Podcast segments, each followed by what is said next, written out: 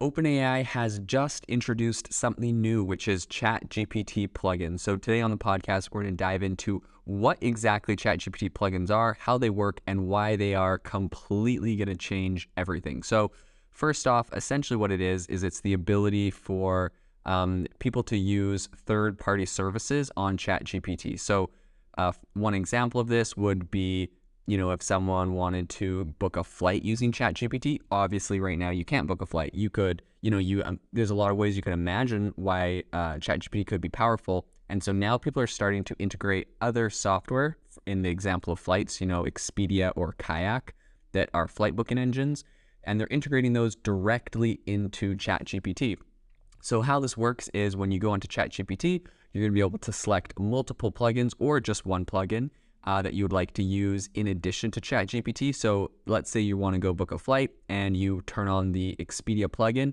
Um, imagine how powerful this is going to be when all of a sudden, instead of um, you know just being able to go to the Expedia website and type in the dates you want to travel with and the the amount of people you're you know taking, and it essentially gives you kind of like a static list. Imagine how powerful it would be if you could go to ChatGPT and say, "Hey, I have six people I'm traveling with between you know these are all their ages we'd like to go to, you know, maybe one of these five countries or cities in um, France or Italy. Um, and we're open to travel anytime between this month and this month for this period of time. You know, we prefer it in the summer when it's warm, but we wouldn't mind it in the spring around this time. Like, so all of a sudden you're able to use really natural words um, and you're able to get really powerful results. And then it will be able to come back with some results and say, hey, based off of everything you're you know, looking at here's like three dates that, that have the cheapest flights and the best rates and the hotel or area you want to stay in are available. Um, and it will be able to return you that. And then you can click and boom, go over to Expedia and book the flight instantly. So, really, really powerful, obviously, once you start integrating this. Um, and it's kind of interesting because the response to this, A, has been, wow, this is really powerful from a lot of people. But B, the people I've been hearing complain a lot about this is actually software um, founders and developers because they're like, you know, uh, well, there's just a lot of people. You know, Expedia is one example, but there's a whole bunch of them, and they've actually specifically also introduced a, um, a like a search engine that can search the internet now as well. So you now you can get up to date information. Um, and so this is really interesting. I've heard a lot of software developers complain about it because they're like, you know, what is there left to develop if people can just go on ChatGPT and get like integrations to literally everything? Um, and in my opinion, that one I would say is a little bit misguided, or I don't think it's you know as as much of a worry as people would think. And also, just so you know, this is coming from someone that is working very closely on very similar technology in AI and integrations within it. So I understand the sentiment. But I think this is a really incredible way to uh, integrate some really cool use cases into ChatGPT. And at the end of the day, if you think about it, this isn't like ChatGPT's taken over travel. Anyone is going to eventually be able to make these plugins. So any company or business is going to be, if you have like a, a product or a thing that you that your company does, you'll be able to integrate that as a plugin, essentially, kind of like an app store, right? Like ChatGPT is now essentially creating an app store for apps built on top of ChatGPT. Um, and you'll be able to make your own plugins or apps that uh, run on top. And you know, maybe if yours is a food delivery service, people will be able to um, search for the food they want, integrated with your plugin, and be able to you know buy it. And you know, the thing is, it's not like ChatGPT or OpenAI are taking any money away from these companies, right? If you're building the Expedia app, it's just like um, it's honestly all it is really doing is allowing Expedia to have a more powerful interface for searching um, for the content on their own website than they're able to offer. And uh, it's kind of interesting because, like, on the one hand, you can see like how these plugins are being built on top of ChatGPT. Um, but on the other hand, it would be very simple for people to, like, example for Expedia, to just be able to use the ChatGPT API and build a feature right on their platform that does the exact same thing. And actually, it really wouldn't surprise me if they did. I would, I don't see why you wouldn't have you know, ChatGPT built into your own website or apps and also have a plugin on top of ChatGPT. It just gets you more exposure, and more eyeballs. Um, and so, yeah, I think this is going to be a really powerful tool for a lot of people. Some people would prefer to just search from ChatGPT, and a lot of people are still going to want to go to the website and use the actual company's URL Um, they won't know that a lot of these features or plugins are available on ChatGPT, and perhaps uh, they just won't always be there. So it's going to be really interesting. Um, it is interesting though because this isn't like this isn't like a feature that's exclusive to ChatGPT, like I was saying. Um, you know, you're looking at things like Instacart has a plugin now, so you can search for like food. It would give you like a list of meals or whatever, and then you click checkout, and it sends you, it adds all those items to your Instacart to go check out on their app. And so it's kind of interesting because, you know, on the one hand, and people are like, oh, you know, they're, I don't know, they're just like worried about the integration. But on the other hand, it's just like, it's just like another way, another means of distribution. It's kind of like Google Chrome plugins. You could have a Google Chrome plugin that does something very similar to what your actual website does, but you stick it as a Google Chrome plugin because you get more distribution there. So it's just like another app store, another means for people to get distribution. But it does make GP ChatGPT incredibly powerful. And one of the big areas that um, I have seen is actually Zapier. So Zapier is, if you haven't used it before, it's just like a it's a website that integrates with over 5,000 different apps like Google Sheets, Trello, Gmail, HubSpot, Salesforce, and a lot of other ones.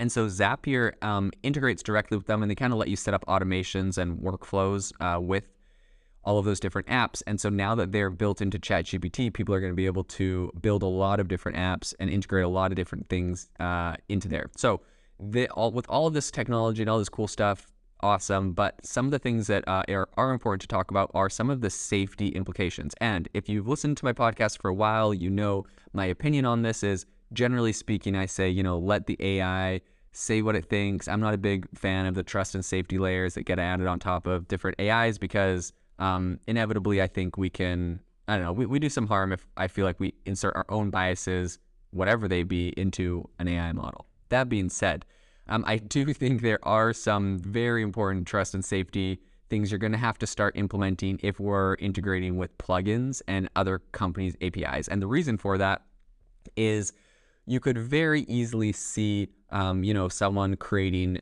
like like third parties creating plugins that are that are essentially because with ChatGPT you can stack multiple plugins together, right? So you can stack like a Gmail plugin with a Zapier plugin with like the internet searching plugin.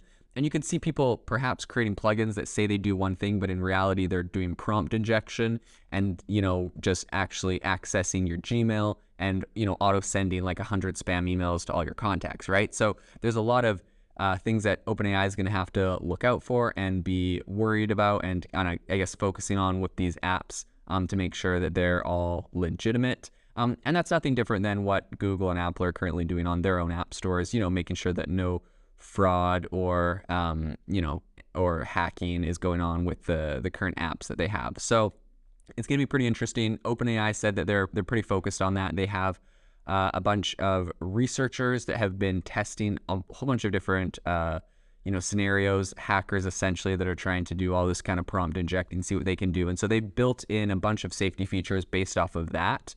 Um, and then here's something else that is very interesting. If you if uh, you go and read OpenAI's blog that kind of talks about this new plugin, um, they specifically said plugins will likely have wide-ranging societal implications. For example, we recently released a working paper which found that language models with access to tools will likely have much greater economic impact than those without. So obviously, right, this tool now that you're starting to integrate it um, with actual software, right? Like you search for something and then you go buy the, t- the flight, or you search for something and you go buy the food, um, or you search for something and then you go to the actual location, right? Like this is going to be a lot more powerful, essentially, is what they're saying. But this is what I thought was uh, more interesting than that.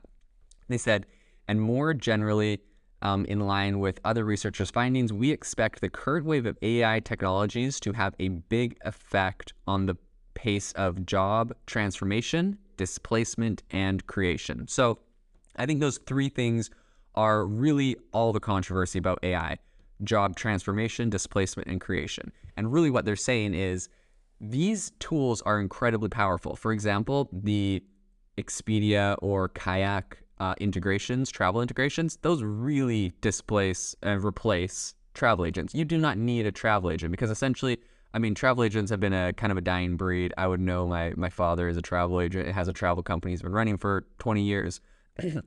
but really, um, he himself, it's not really a mass market thing anymore. It's kind of pivoted to more of uh, it, more, I don't know, wealthier clients or people that have really complex itineraries. But honestly, that is going to be completely gone in a sense that in the past, the only use for travel agents was the fact that you're like, hey, I have this complicated itinerary. I got all these different things. I have all these, you know, I'm open to a whole bunch of different options and they would go and sort through and find it for you. But now AI literally does that. Like it, it removes the need of a person to ever do that. Even if there was a travel agent, I guarantee travel agents today, if someone gives them a complex itinerary, we'll just start plugging it into a tool like this and spitting it out. So it's going to be pretty interesting. Um, I think that job transformation definitely that's a i guess that's a positive spin on job displacement because really some jobs may not go away they're just going to transform right like travel agents might start using these tools instead of um, instead of being completely replaced and maybe people still want to interact with a person who vets all of the results they get um, but then of course there is displacement there's going to be a lot of displacement with these tools there's just super powerful and innovation always breeds um, you know, it, some jobs are eliminated. And the last point they said, which is job creation, there's going to be a lot of jobs created from this. So it's going to be really interesting to see what happens uh, with plugins um, and OpenAI. Obviously, incredibly powerful software, and there's going to be some uh, massive implications. The last thing I would say is they also released uh, website browsing. So essentially, the problem with ChatGPT is that it had a cutoff at you know 2021, and anything after that they didn't have data on. So now they actually have access to web browsing, which is no surprise because Microsoft Bing is doing exactly that. Um, and they're literally just integrated into Microsoft Bing. So they, I think they just kind of let Microsoft Bing run with it first because they wanted them to have some sort of benefit. But essentially, now they've displaced Microsoft Bing. You don't even need Microsoft Bing anymore because it's all just on ChatGPT plus all the plugin integrations uh, they they pretty much let Microsoft have a little bit of a benefit, and now they are more powerful than even Microsoft Bing. I wouldn't be surprised if people just stop using Bing altogether when you have something like this. So um, the thing that's important to bring up with all of this is that uh, they did this in a very smart way. Essentially, if you ask them a question that they don't have the answer to about a current event, they will search for it, and they'll tell you that they're searching for it. They'll tell you this keyword they're searching for. They'll tell you the links to the websites they go to They'll give you the response to your question with citing, and they'll have the sources cited right there on ChatGPT. You can click to them, and it goes to the webpage where they got that information. You can verify the facts. And then if you ask them another question that is something that they already know, it will instantly just pull up from the database and write it down. So I think this is a really powerful tool, and this is really underestimated. Not enough people are talking about the fact that if you ask for something they don't know, they search for it and find it. If you ask for something they do know, it automatically just writes from the database, no need to search the internet for it. So I think that's a really powerful capability and the way and the ability for them to actually differentiate between the two. Um, it's a really powerful that they're able to search the internet, cite their sources for everything they say. And this is honestly something that's completely going to kill Google, in my opinion, who is playing mad catch up uh, with the Google Bard right now. Uh, Google Bard seems kind of like a dumbed down version of their old ChatGPT, and now they're already integrating the internet and um, public searches. A lot of people are kind of scared about the fact that ChatGPT or this AI is now having the ability to search search the entire internet.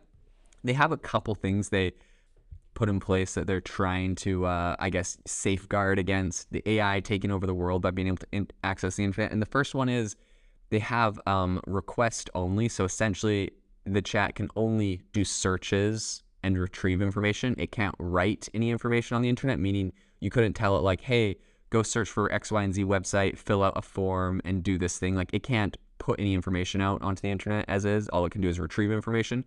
Um, and I think that's at the moment kind of their big safeguard that they're hoping. And that you know they, there's still a lot of different things you can do to manipulate it. It's going to be interesting to see what people, what uh, happens. You know, when ChatGPT rolled out, there was a lot of different people that were trying to jailbreak it in different ways. It's going to be interesting to see uh, how that happens with this, and I'll keep you updated on that. Thank you for listening to today's podcast episode, breaking down how AI is impacting your industry. Today's episode is sponsored by AIbox, a no code AI app builder and marketplace, which just launched a crowdfunding campaign. If you are interested in investing in a new AI startup, you can go to republic.com slash AI box. I'll leave a link in the show notes as well to learn more. The minimum investment is $150 and the maximum investment is 100,000. Until next time, have a fantastic day.